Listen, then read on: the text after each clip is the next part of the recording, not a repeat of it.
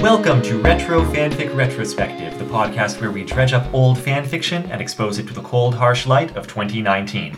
My name is Amato, and with me are, Tori. and in the absence of Dom, Joel. yes, we have a extra special guest on tonight, which is my father, Joel.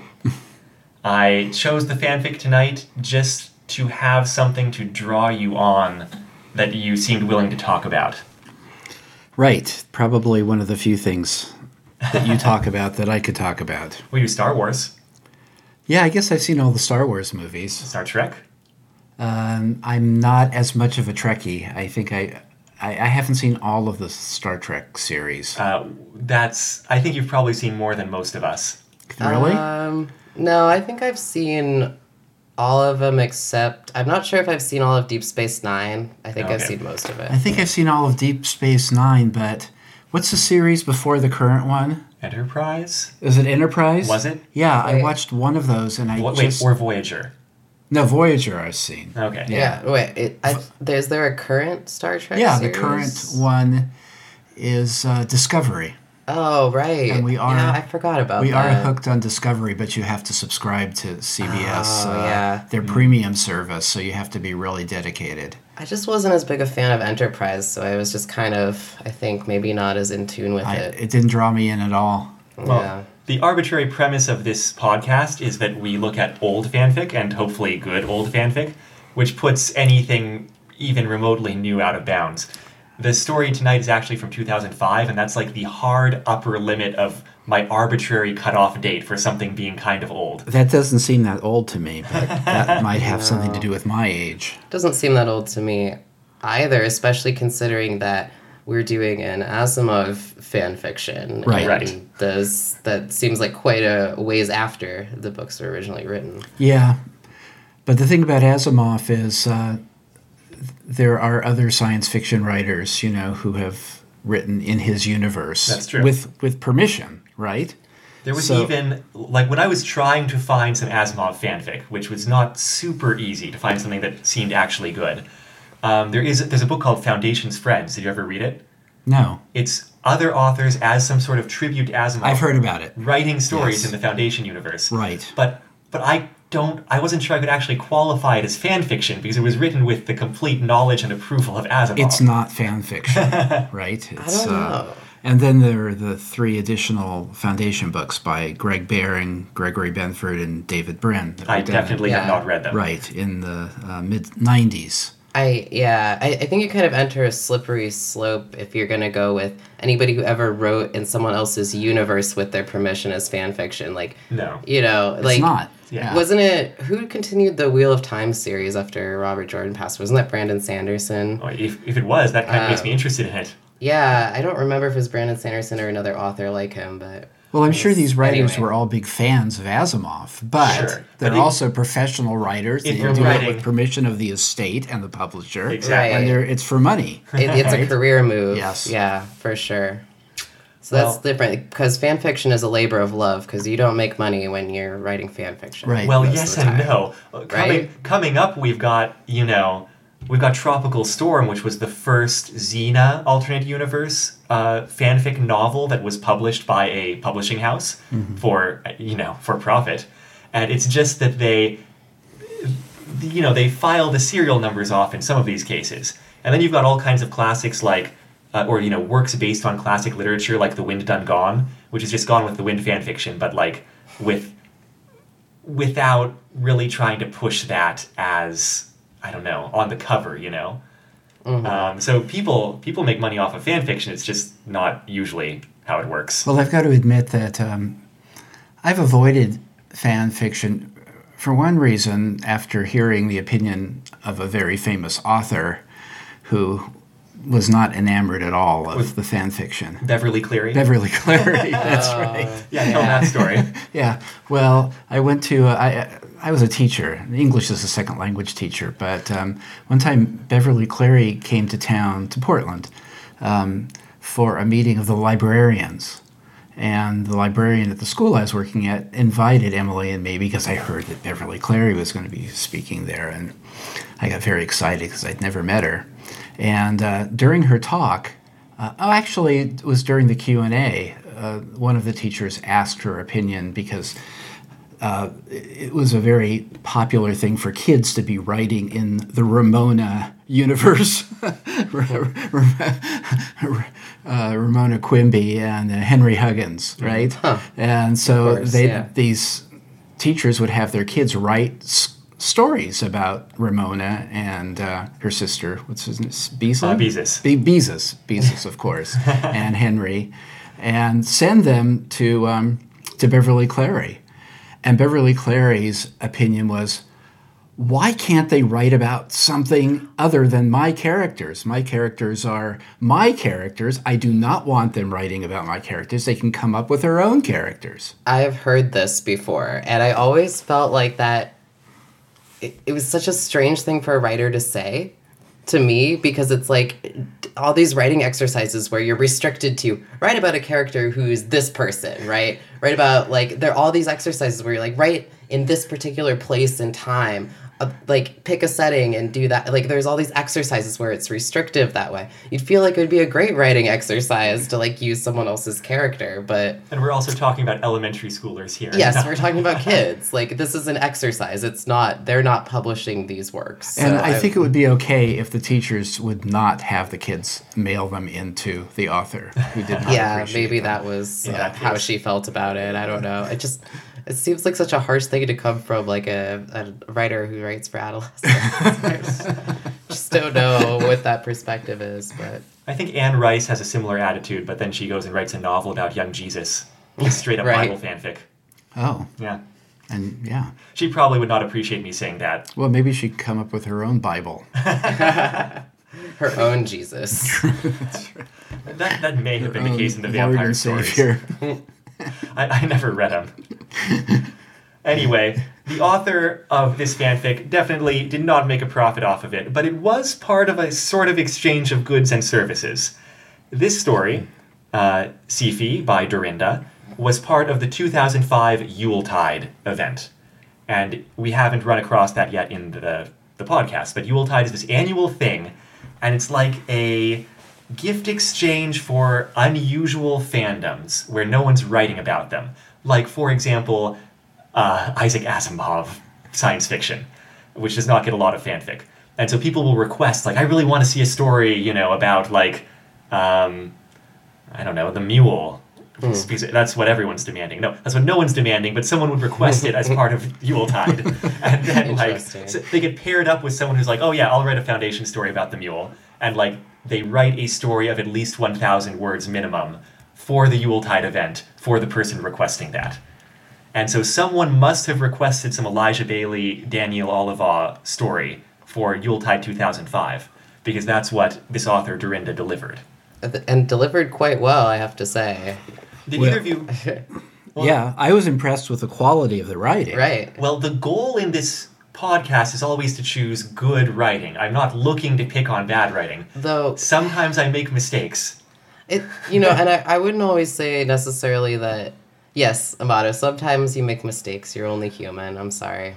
Well, also, Sorry I, I you have to avoid reading that. the fanfic for real But- until we actually assign it. But it's not just that. It's that some of the fanfics we read are very, uh, they're very well written as well. They're, they're, you know, the story is compelling, but I wouldn't say that, like, I would say that this writing kind of goes above and beyond. Like, I feel like it f- kind of fits in Asimov's style and it flows so. Like, I, I think this person could write professionally Uh, very maybe they do. easily. Like, I don't know. I had no qualms. Like, there was nothing where I was like, oh, that stood out as clunky or that was telling and not showing. It was all very fluid. Yeah, I wouldn't be surprised if this person is a professional writer.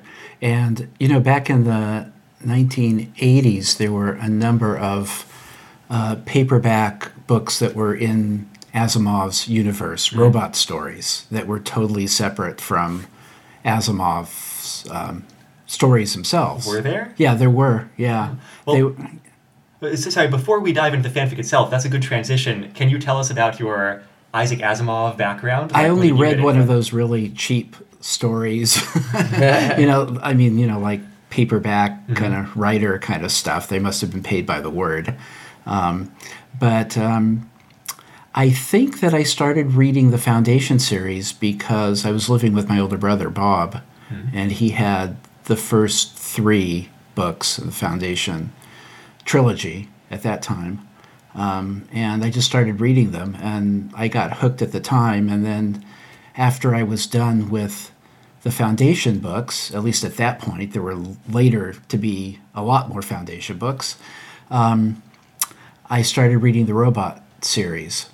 So I think I've read all of them. And then there are three books that are in between um, that are separate books that are not um, tied in terms of plot development to the neither the robot or the Foundation books. Wait, are they Elijah Baley? You're saying? No, no, they're. Elijah Baley is not in them. Um, oh, yeah. So then I, I read the Galactic Empire series, uh, The Stars Like Dust, The Currents of Space, and Pebble in the Sky, um, which were set in Asimov's universe, but totally independent stories with independent characters. And then later he wrote more robot books and more um, stories that were part of the um, Foundation. Foundation series, Oh, yeah. and he tied them together. Yeah. Because in the Foundation books, there are no robots. it's not. I'm not the biggest fan of So that. they're robots. I, I wasn't the biggest fan either. Mm-hmm. Actually, I was a little bit disappointed that he went there. yeah. And the reason, to some extent, one thing that drew me into uh, the Foundation books was the idea of psychohistory, because at the time I was something of a Marxist. Okay, so, and so Marxist, Marxism, part of Marxism is historical materialism.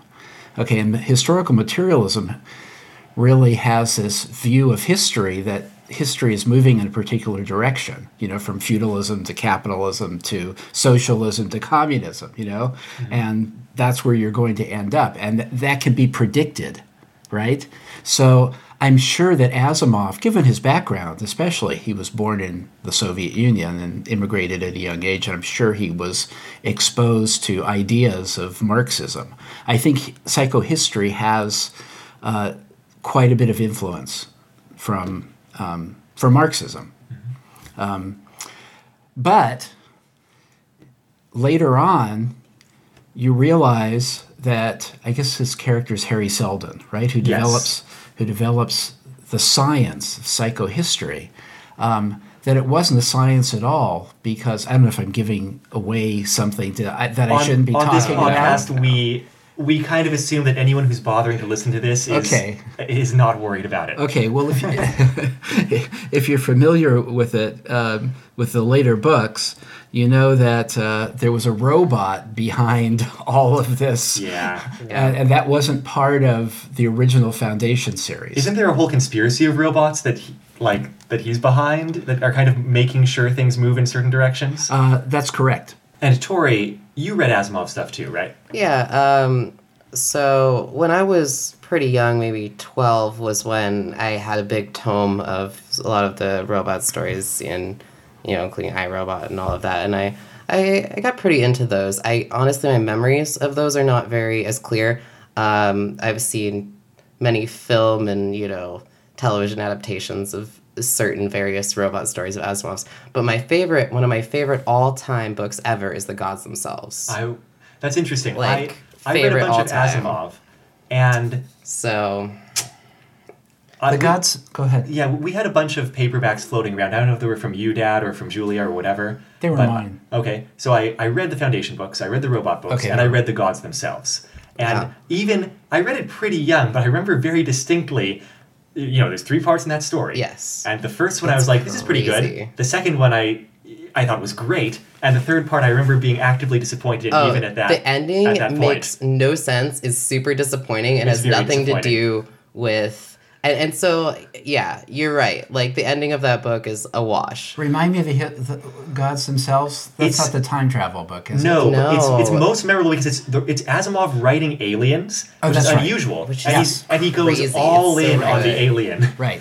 Like, so the entire second part of that book is from an alien perspective in an alien society. I remember And you it kind well. of have to grapple with Yes. figuring out even how their society works. Yeah. Right. Because they're not going to lay it out to you from a human perspective. The um, the whole concept is there's there there's some sort of giant electron pump that humans are using to gain power for the universe, which is essentially taking matter from another universe. They're creating matter and energy out of quote unquote nothing. They realize it's coming from another universe. And yeah, like you said, Amato, the second part is the ramifications of that on another universe. And I think what always struck me about I read that when I was maybe 21 or 22. The way he depicts the aliens is so alien. Like you just struggle to understand what's happening and yet it's all so clear in a certain sense. Like there's impressions of them being shadowy or um, having like triangular shapes and then photosynthesizing at times like just so many strange i it always in my brain i always see like black and white images of like a stony beach and strange black triangles and it was evocative and yet totally weirdly not comprehensible And the way they develop also is Yeah, strange. the like main almost from Right, one yes. animal to another, right? yeah they I- change My Oh, recollection they is that the main character is one of the three. Three, yes. Like, Mhm. uh, what do you call it? Like child forms that are going to merge into a single individual. That's later.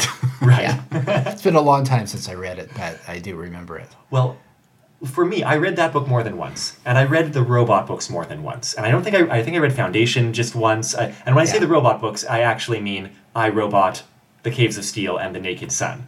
Of and I remember liking them specifically, and probably largely because the character work was more interesting than it usually is in Asimov. Like Elijah Baley has more distinct things going on with him than I feel like a lot of Asimov protagonists tend to. Yeah, actually, Amato, you're reminding me that I started reading Foundations also when I was like 12, and I couldn't get into it, but it was the robot stories were more compelling, I think, because of the, the character. I think you're right about that.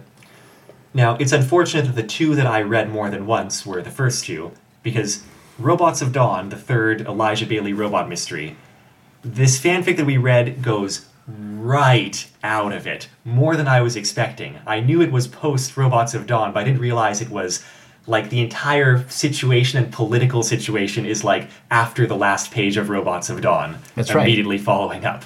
Mm-hmm. Um, and Dad, you said you you at least read a summary of that coming into this, right? Right. Well, I read the book itself, but he didn't write it until what the 1980s. Oh, really? He went for It was that years. Yeah, there were Yeah, two yeah, books. It wasn't break. Originally a trilogy. Mm-hmm. Yeah, so he was writing other things. Yeah, because Yeah. he's he wrote for a very long time. I just think about. He lived into his what his 90s or something. Yeah, was he still writing in his night? I Yes, feel like like he, was, was writing a- on his deathbed. He deathbed. was Yeah. extremely prolific too. He wrote I about mean, yes. everything. He was a biblical scholar. He Wrote about history, about science. He Lots a of popular science stuff. Yeah, I don't know how much he must have had people working for him. I don't see how he could produce that many pages doing research and Mm-hmm. writing at the same time. I don't know, but yeah, he was um, really a very impressive character. Yeah, that's that's interesting. I, you know, I, I've always liked his stuff, but never been as into him as a lot of other authors. I, it's the first time it's occurred to me that he really did write for like forty or fifty years. like I think longer. that's he insane. pounded it out for that whole career too. Yeah, Yeah, It's it's like longer than you're right. he Longer. just never stopped. It's like you get statistics on Osamu Tezuka, Yeah. and it's like, oh, during his professional career, he drew 15 pages of comics every day for his entire, like some crazy number So- yeah. of like ridiculous output. It's kind of that equivalent in terms of science and science fiction writing. Yeah, and it was interesting that he was so into the Bible. I think he wrote a book called Asimov's Guide to the Bible. Guide to the Bible. I've always kind of Right. wanted to read it, but never And- gotten around to it. he was a stone atheist. Mm-hmm. So, but I guess he was interested at least in the literary aspect of the Bible. Let's let's try to jump into the story. Yeah, let's jump into the story. I think that's wise. we could have a. lo- I feel like I have a lot to say about Asimov, but I feel like we should definitely focus on our, our purpose and our quest. So this story, Sifi, is named after a piece of dialogue from The Caves of Steel that I did not remember, but that the author kindly quotes for us at this at the top of the story, um, where the human form, you know, exact, completely human-looking android Dan Daniel. How do we actually say this? I've never heard it pronounced, but I think it's Daniil. We come- Well, um, I listened to the uh, podcast um, Oh, version right. or the the audiobook version Oh. that they released. Actually, somebody read this story out, and they read it quite quite well. I liked their voice was very good for the robot voices. It was quite even, um, and they said Daniil. Daniel. Daniil. Daniil. Okay, that sounds fine. So that's I don't know, you know, I don't know who read it, but um, I appreciated that they had it because I listened to a lot of these stories in my car, as I've mentioned before, and it was way better to hear it uh, from a human voice than a robot voice. Though it's ironic because it's about robots. But anyway, Right. Apparently, that was produced by Luzula of Luzula Podfic. Um, a podfic being a fanfic read out as a podcast. great concept, and the reader was very good. It's the So first time we've got to enjoy one. So anyway, Sifi is the idea of a culture that combines the best of carbon and iron-based life. Carbon being human and iron being robot. And um, did either of you read the article that I forwarded along with the initial fanfic link? I did. Tori, did you get to look at that? No, I, I guess I missed that. Fair enough. It's, uh, it's- my bad. I it's just someone didn't see sort it. of walking through the relationship development between Elijah Baley and Daniel Daniel um, Olivaw, and basically, there's a strong argument to be made that where this fanfic is going to end up going is a perfect is a a logical continuation of the themes that were be- being brought up and developed in Robots of Dawn.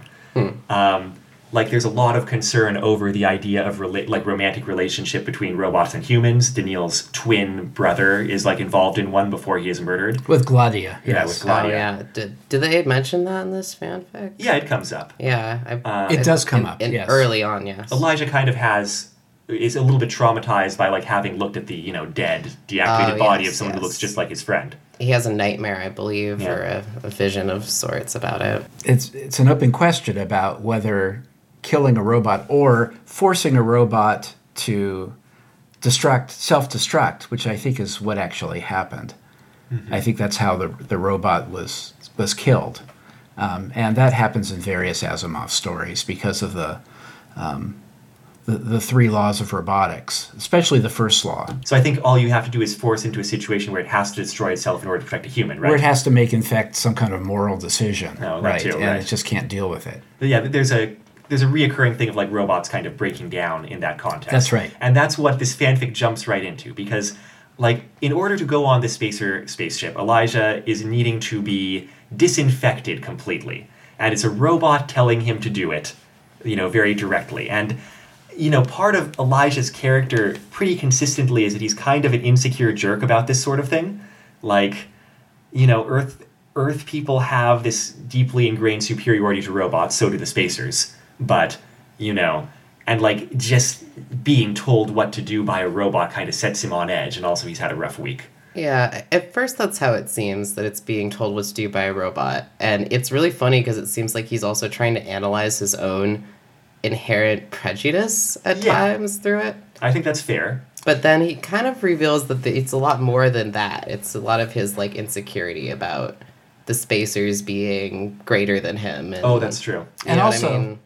It doesn't make any sense that Yeah. he would have to take his clothes off Correct. and yeah. get disinfected because he's not coming from Earth; he's going to Earth.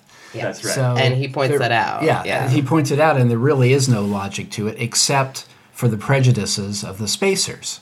Right. So he's just basically upset about that. And we kind of get a little flavor from him later on that people were disappointed when they saw him in person after he became famous that he was not as attractive or you know there's this thing where earth people are gross and full of germs. So he's very sensitive uh, throughout this whole fanfic about that. Yeah, well, in the Caves of Steel, the idea of being like inferior in capability to a robot is kind of a big thing. And then, of course, right, there's the spacer issue as well. And there's all that sort of. Uh, I mean, I guess that's coming from a similar place because Daniel is a spacer robot of ridiculously high quality, also.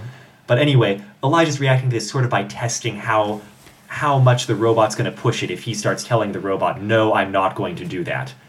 And by the end, he's starting to muse like, maybe it's so ingrained into this robot's programming that it is for everyone's health that I be disinfected. Maybe it is just going to like pick me up and put me through the process without technically hurting me. But uh, he also wonders about his uh, whether the robot is concerned at all about his psychological health. Yeah, Right. that was the interesting part to me. Is he had like a, a quick thing where he was like, maybe, just maybe, if it thinks that this is enough actual harm to me, I will stop it from doing what it's doing. Yeah. But then he basically. comes to the conclusion that the robot probably was not programmed that way. Right.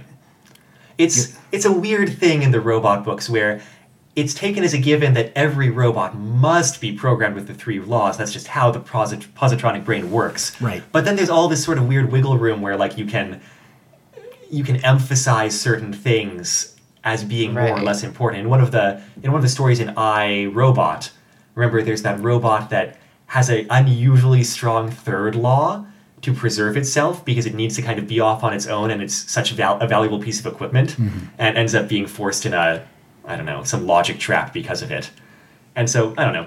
And then, of course, part of the premise, I guess. Daniel, Daniel?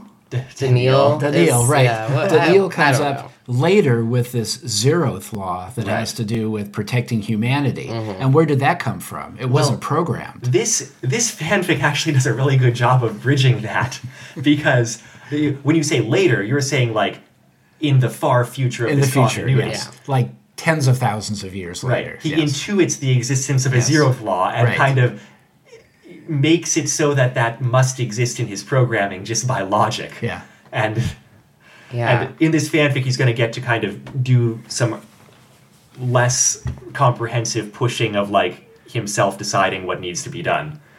Um, Yeah. But speaking of Daniil, the disinfecting situation doesn't get to reach ahead because Daniil shows up and um, and He intervenes. he intervenes. yeah.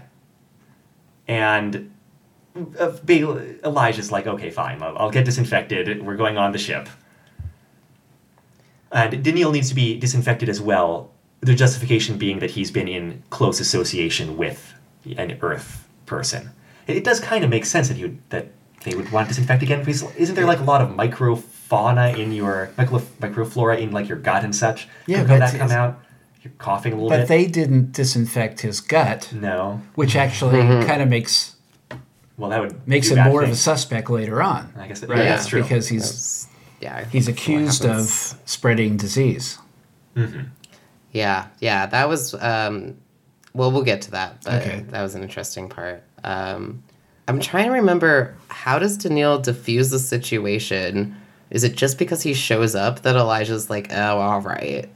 I, I, I think so. yeah, it's mostly Yeah, just Yeah, seems like Elijah just just, stops thinking about it and He's like, okay, so- like, stops obsessing. Well, Yeah. it also makes him feel better um, that Daniil also needs to be disinfected. Right. yes, Like he's not the only one being discriminated against here. and also then he gets to see Daniil take all his clothes off, which Right. seems to be distracting to him. Now, Dorinda quotes in that email that they sent back to me a couple of of episodes in the text of um, the Do- Robots of Dawn. There's more physical sort of interaction between them than I would have remembered.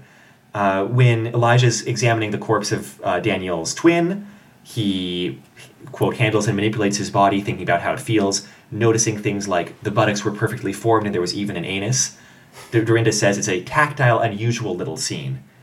Later on, um, when they see each other after a break, Elijah flings his arms around Daniil and clung to Daniil in a gush of relief and affection. I think what that article that we read about this and what Dorinda's text convinces me of is that it would it's not a stretch or like it's not out of line with the themes that were being developed for it to be sexual attraction. Yeah. I, I don't think that's what Asimov was like going for, but you know, that this is fan fiction, it doesn't need to be. Yeah, I mean, I'm in the same boat in the sense of like what I and, and you know, just to spoil the fan fiction right now, they they do end up having a you know a sexual relationship or some Yep. sort of sexual encounters at the end of this Daniel and Elijah.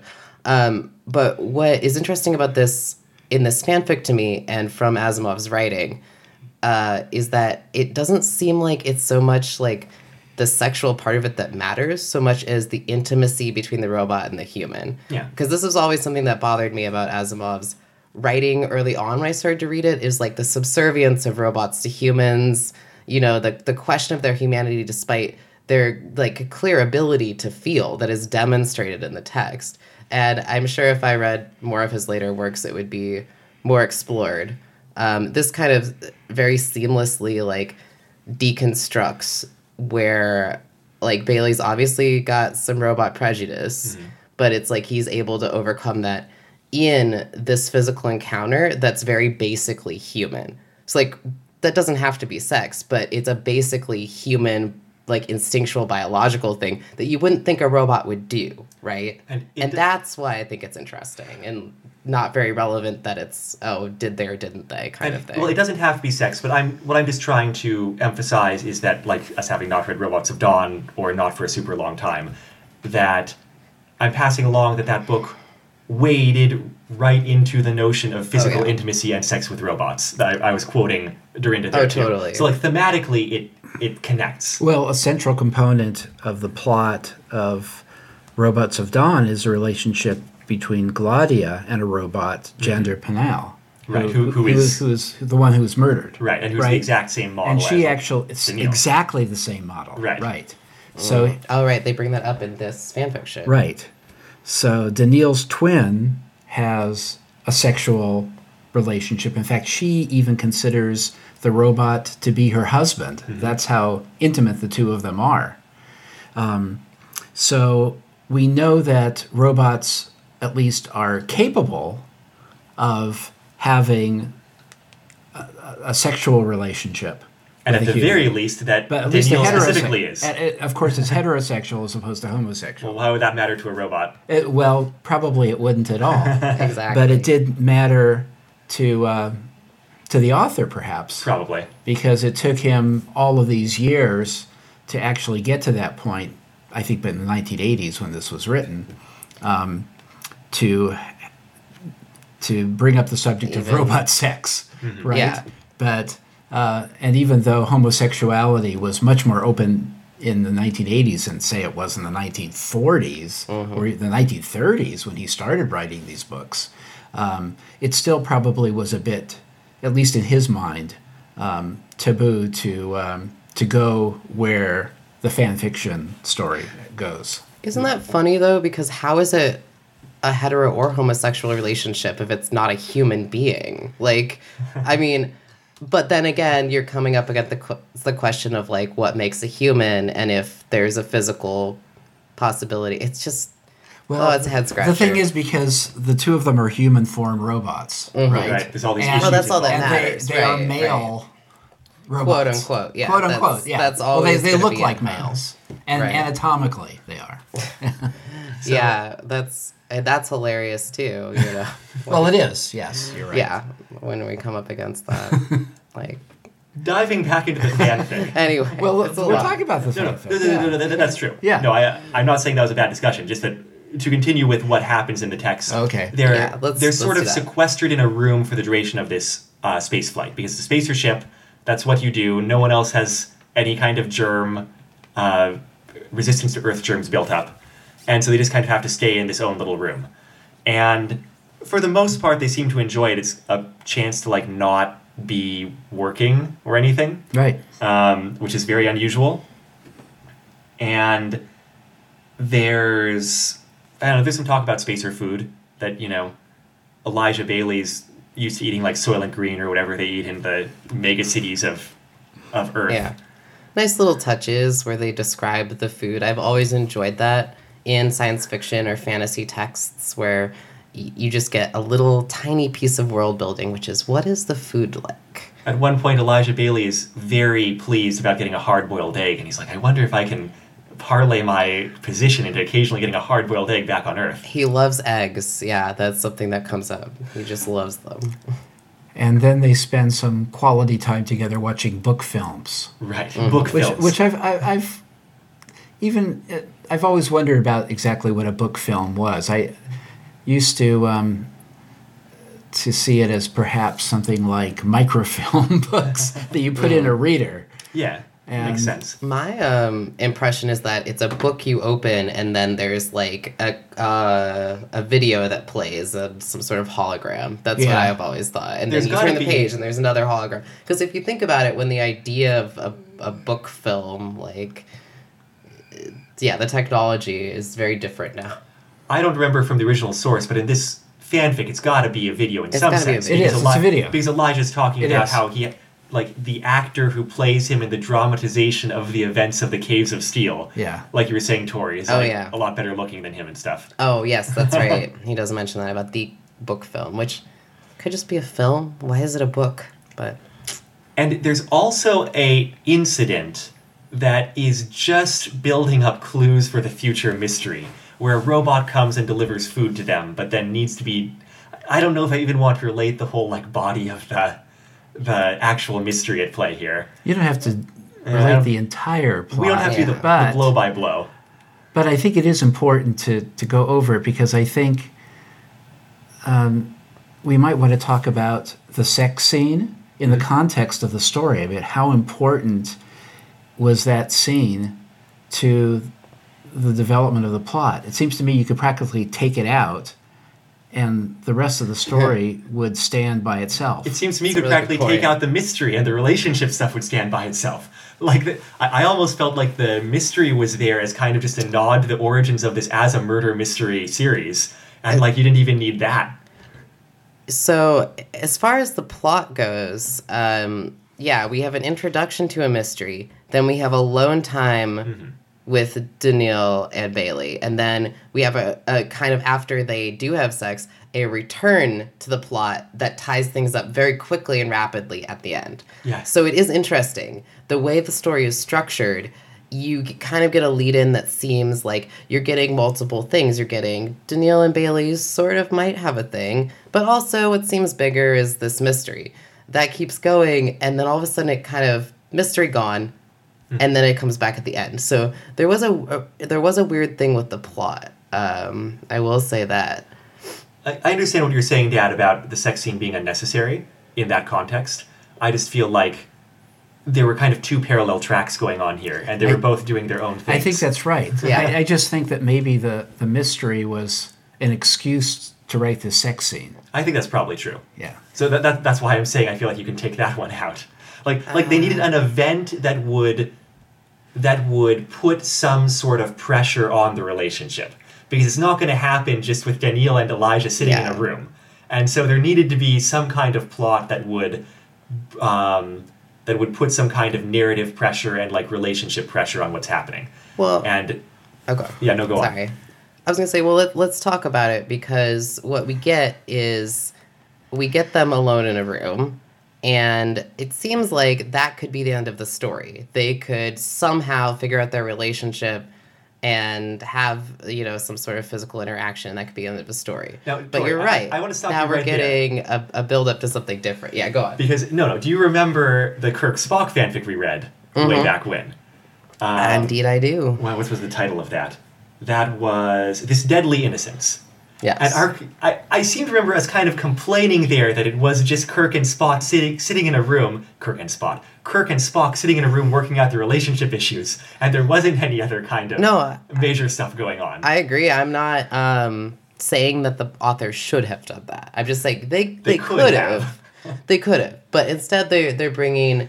My main point is that they they start to bring in a different plot line, and I I actually and I think you're right. I think it's wise because they needed a plot. Otherwise, the story. My main point was otherwise the story would have just ended there, and it wouldn't have been much of a story. yeah. Right. I don't know. That's what I think. I think, despite the existence of the two kind of tracks of story going on here, it works well weaving them together, and at least in terms of it being interesting reading. Uh, I would be more interested in this story as it is than I would have been in either half of the story.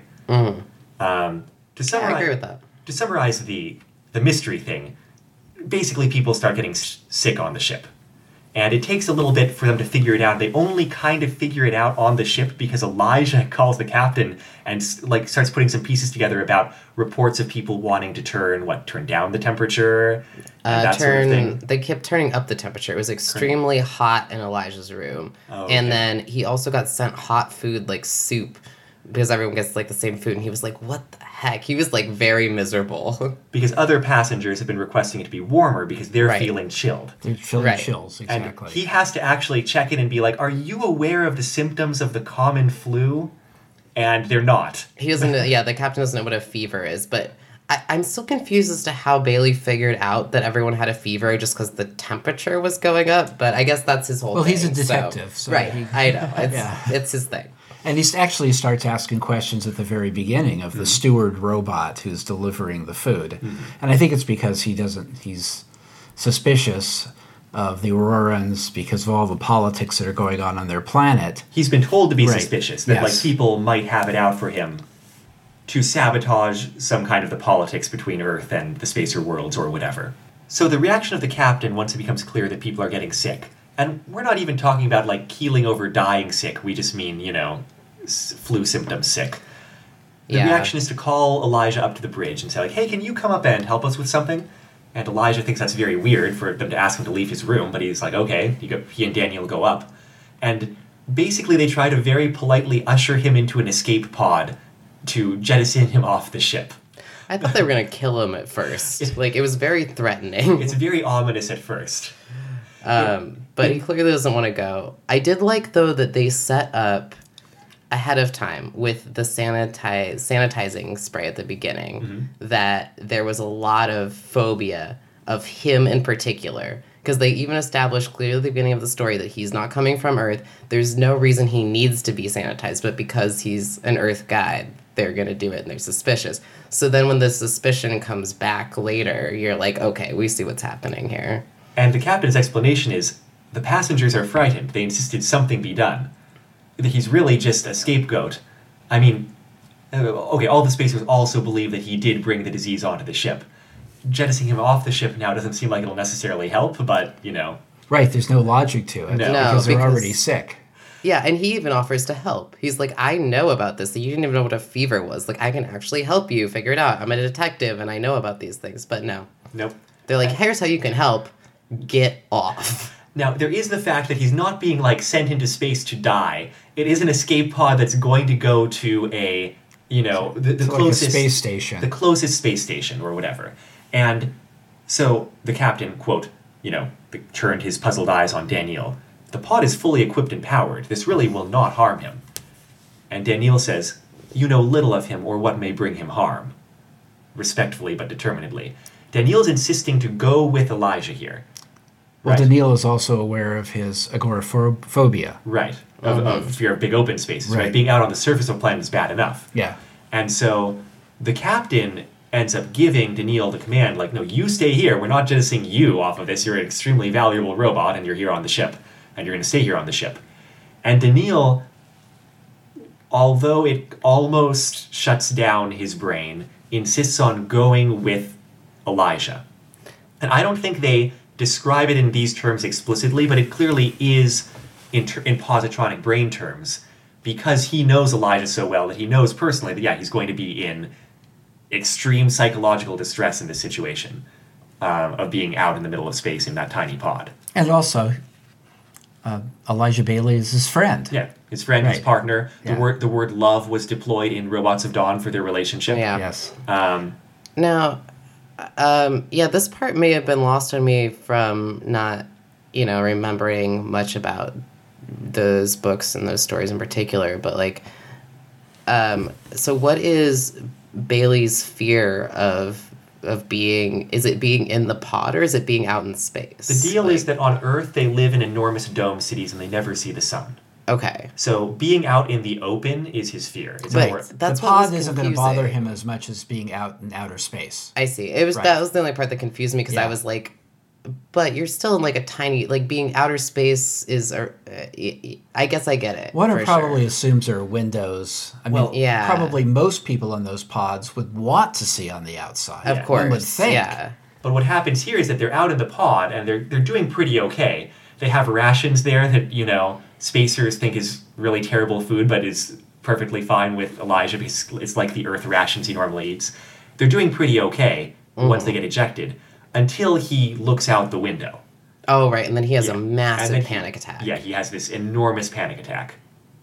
And and that leads to his moments of intimacy. Right. Well, first Daneel very- brings him down with like the physical support, and that's straight. You know, it seems like straight developing from the text of Robots of Dawn, where like he's he expresses that that wish for like physical support from Daneel, and like he gets that, and then it also leads into further discussion of of robot sex. He kind of like. uh, there's a scene very that's, strange. There's a scene that's a little bit I- I mean, unclear. I don't know if I wanted it to be more graphic, but like, I'm not. I think it was pretty clear. Is if you're thinking of what I'm thinking of. Yeah, yeah. the like basically he's having a panic attack. He kind of collapses to the floor. And Daneel in order to provide him like comfort and stability kind of lays on top of him or next to him. He's at least he's holding him essentially. And because of it seems like because of Baley's like sheer panic and all of his pent up sexual frustration with like wanting to kneel and denying that to himself essentially he kind of like he starts to caress him i think either their face or the chest. I'm looking specifically doesn't really matter but it just then becomes him basically like very quickly like humping Daneel's leg and orgasming because he's right. he had probably hasn't had sex in a really long time. This has been building up for him and he's in a state of extreme panic. Did- did he- so i feel like it's not that weird but it definitely reads really weird and then of course he's very embarrassed he's like i'm, s- I'm sorry i'm so i'm so sorry like he's very embarrassed And Daneel so- isn't embarrassed at all. Of course You know, not. He says, What are you embarrassed about? And I think one of the strengths of this kinda fanfic, what we talked about it feeling very Asimovian in some cases, and I like I think I think he got like the voice of Elijah and Daneel down really well, mm-hmm. but also the conversation that comes out of this, like the philosophical conversation about robots and consent and like all this kind of thing. It felt very Asimov. Oh, just yeah. for, for a couple of characters to sit down and start hashing out some philosophical issues related to the existence of, you know, extremely intelligent robots. Now this was great too because he basically said like there's this thing going on where um, having sex with a robot is considered masturbation. Right. But that's not how Baley takes it. He's like, I don't know if you have the ability to consent, and I don't want to take advantage of you. Like Right. that was the crazy part to me. I was like, wow, this guy's a really like decent person, like a- averagely decent person. Come on, Uh, like he's that's cheating on his totally wife a couple reasonable, times. but, Did, yeah. did he also just have like did have a short affair with Daneel's brother's widow in Robots of Dawn? Isn't that referenced in I this? thought Yeah. it was in the previous book. Yeah, in the previous book, Ro- Ro- Robots of Dawn. No, the one before Robots of Dawn. But Oh, I don't not think sure. he came into contact with any spacers in the Caves of Steel. No. I'm sorry, sorry, sorry in, in the Naked Sun. In The Naked Sun, he has a relationship. It's just it's just funny though cuz like it, it's more than I would expect from fiction like this. From a person who was like in my life, I would expect at least as much, you know, understanding consent, but I guess you just don't see like real conversations about consent as often. I, I appreciated that.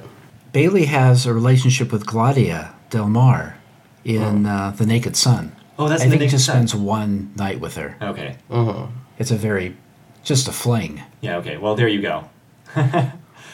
Yeah. So Anyway, average sexual ethics. But yes, this conversation is Yeah. very good. It's good, yeah. It just it seems like something that the world hasn't really brought wouldn't necessarily bring to us in another context per se. I don't know if Asimov has addressed that before actually. It seems like there's an implication. I mean, I vaguely remember the whole like having sex with a robot is masturbation thing from the source. Is that from the source? Well, it, it, yeah, that's. I think that comes up in Robots of Dawn, like we were saying, because Yeah. all these all these issues are raised, but not with Elijah, and I don't think in these conversational terms. Mm-hmm. What Daneel talks him around by saying, like, look, you consider me your friend, and like you trust me, and like you have these, you know, you you describe yourself as having this relationship of friendship and love with me, and do you really think that I don't have a consciousness that is participating in that friendship, in that relationship?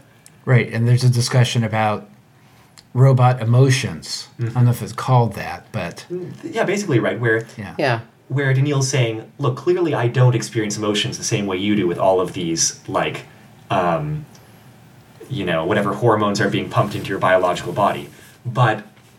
I think we can draw parallels in ways that I feel and ways that you feel, and that seems reasonable to Daneel. Yeah, there's um there's a good part in this in this philosophical conversation that I'd like to read. It follows shortly on the it's masturbation thing, um, but then, you know, Baley's like, well, um, but it's not free will if you have to do with hu- what a human tells you. Um, to this, Daneel said politely, I would reply, what action and which human? All right, he had him there. Daneel had certainly shown an increasing variance in his behavior, not in line with simple ideas of obedience, to a startling extent recently, and he had certainly disagreed and even argued, courteously, with Baley during their work together when he felt it important. Like right now, Baley thought grumpily, but you're programmed. As you yourself said, partner Elijah, there are all kinds of programming. Mm-hmm. And that's come back again because there's been mention of like Elijah's like, oh, my brain doesn't work like yours. It's not programmed. And Daneel's been like, yeah, I don't know about that. He's been very subtle about it, but it's like very clear that he's saying that human brains are also programmed. At least, And that's right. We and are it's hard, true. hardwired. Of course it is true. Like it's just so funny that that would even be a question. I, I think Daneel knows Elijah well enough to know that that would probably not go over well as an mm-hmm. argument if he if he was pushing it too hard. Good point. and then that just points to the subtlety of the writing here because it works well, right? Their relationship is.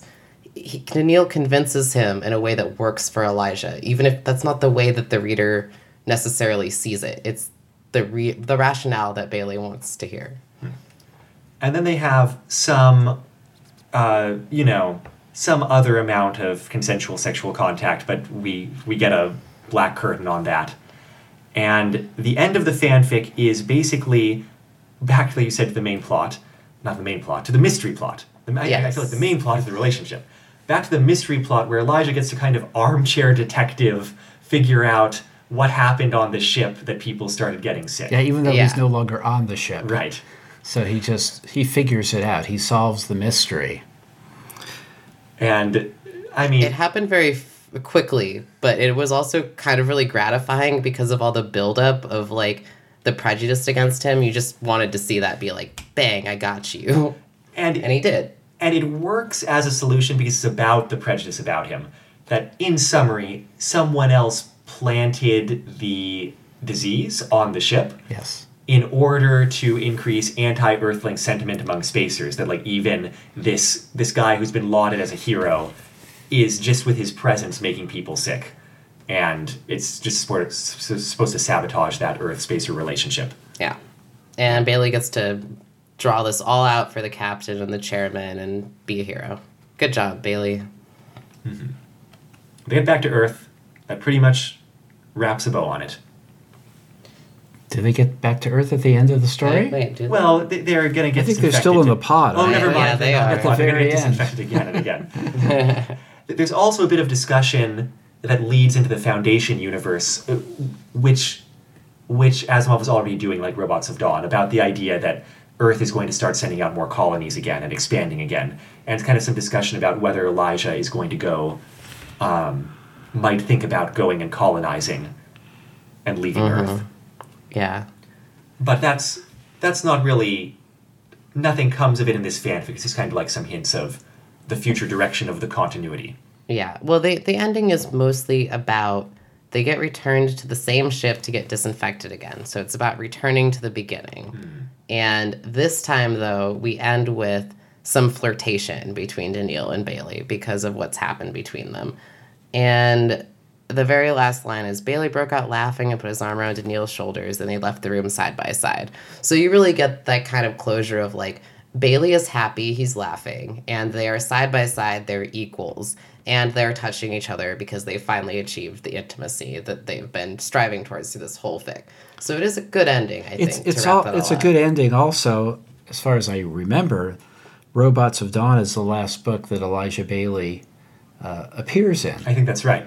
Uh, after that, um, we see uh, a, a lot more of Daneel Mm-hmm. in the in the later Foundation and Robot books that are written. Well, you see a later. little bit of him in Foundation. What is it? Foundation's End? Foundation's Edge? I don't know. Like- like, Foundations and Earth, Well, all, well, all the rest of those books, Daneel plays a role. you only see a little bit of him at the end of the main Foundation series, right? Where it's like, oh, he was behind a whole lot of things. yes. But then aren't there prequels? Like the, They're prequels. After that, Asimov goes back, That's right. and then he's involved in those books. Yes, Okay. correct.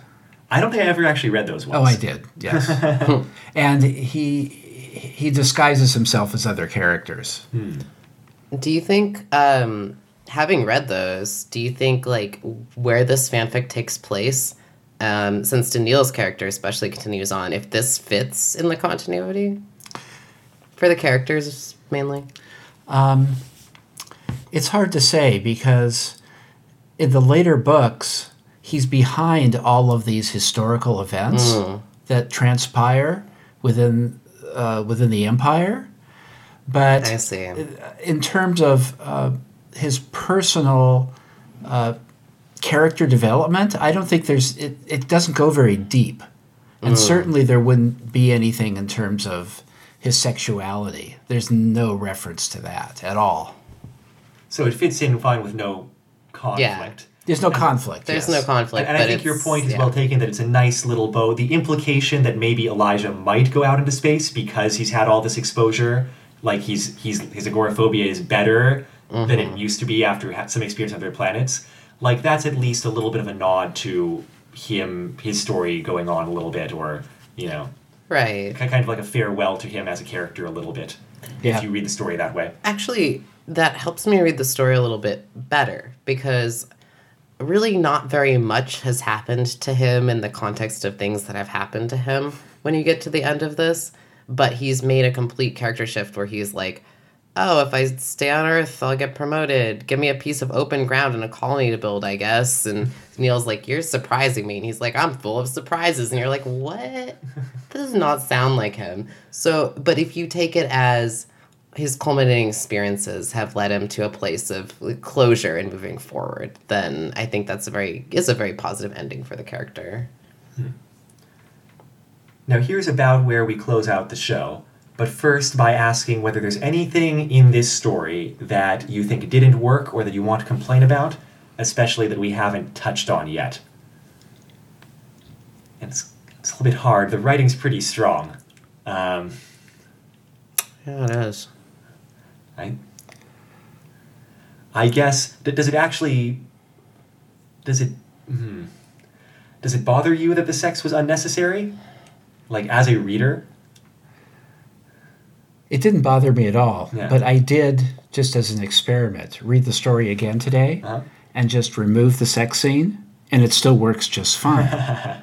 so that's why I'm wondering, you know, whether if this writer had had an editor, whether it might have uh, been more um, more unified. I also wonder what the original request was that they were responding to as part of Yuletide, because I don't have that information. I'd be interested Yeah. to know. Like whether there was a specific request for that or not. I, you know, like piggybacking on what Joel was saying, like I, I mean, you're right. Like that scene is not necessarily the plot, but it also feels like what the author wanted to create. Like that's what they really wanted to do was bring them together.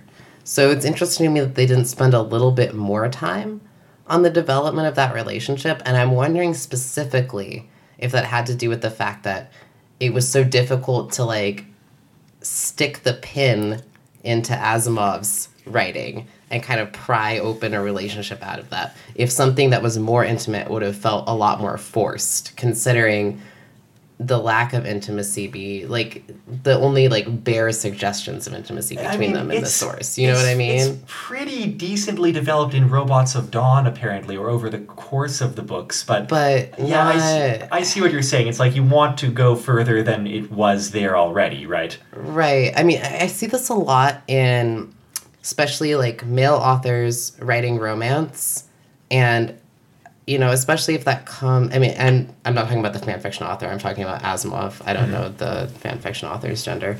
Um like writing romance and writing intimacy, eh, whether that's between friends or not. It's very a lot of times it can be very forced.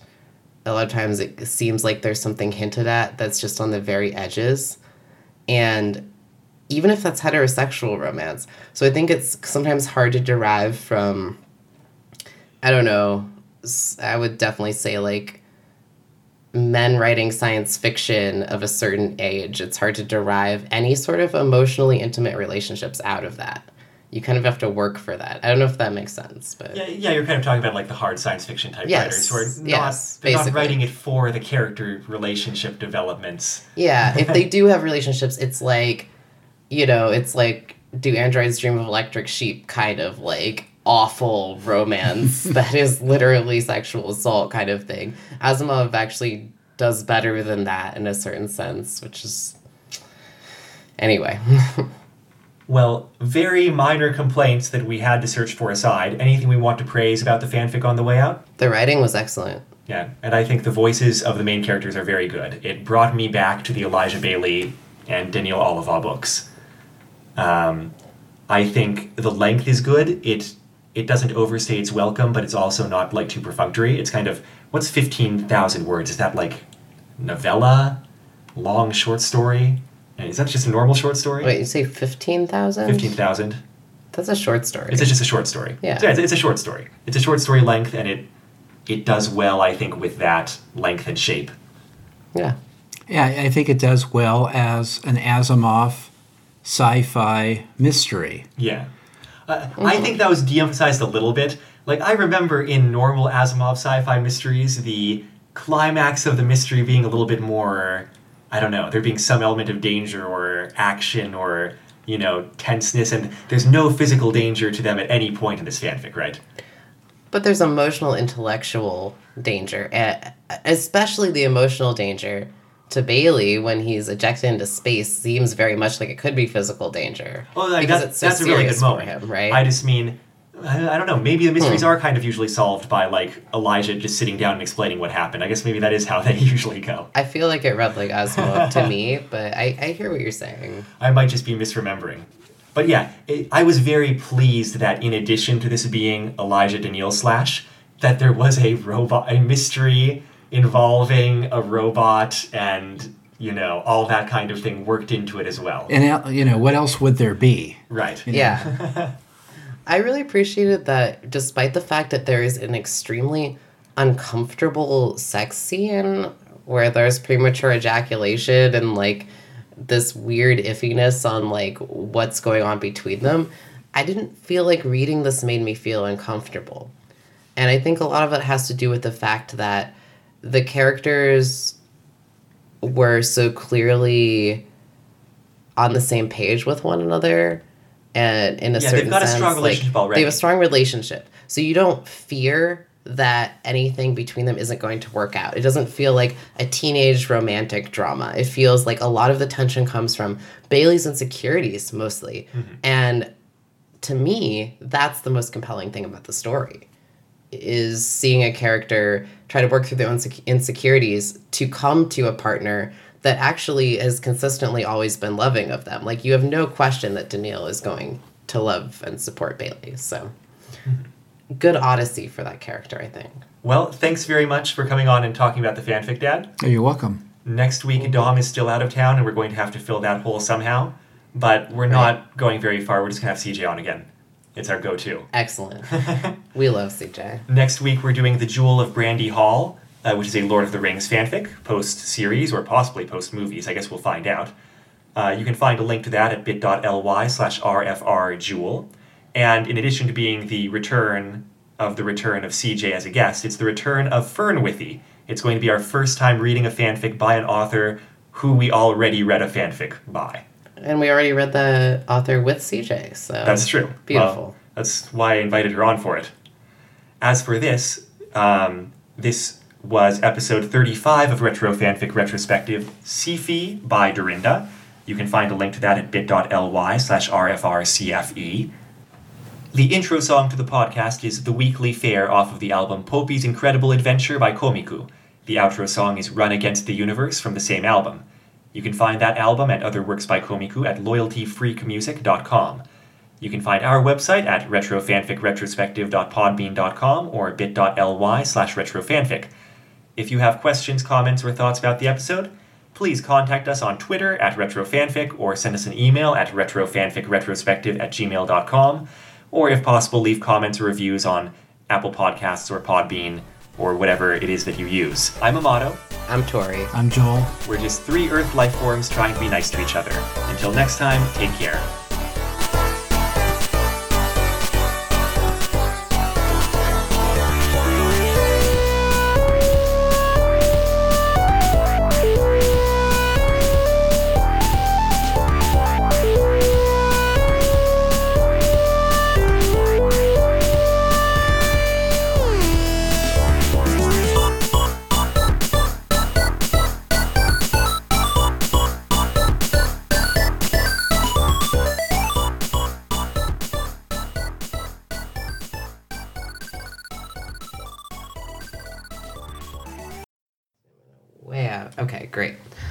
So this is waiting for Amato and Joel to get here. So this is Tori's test mic. I can already tell that I need to turn myself up.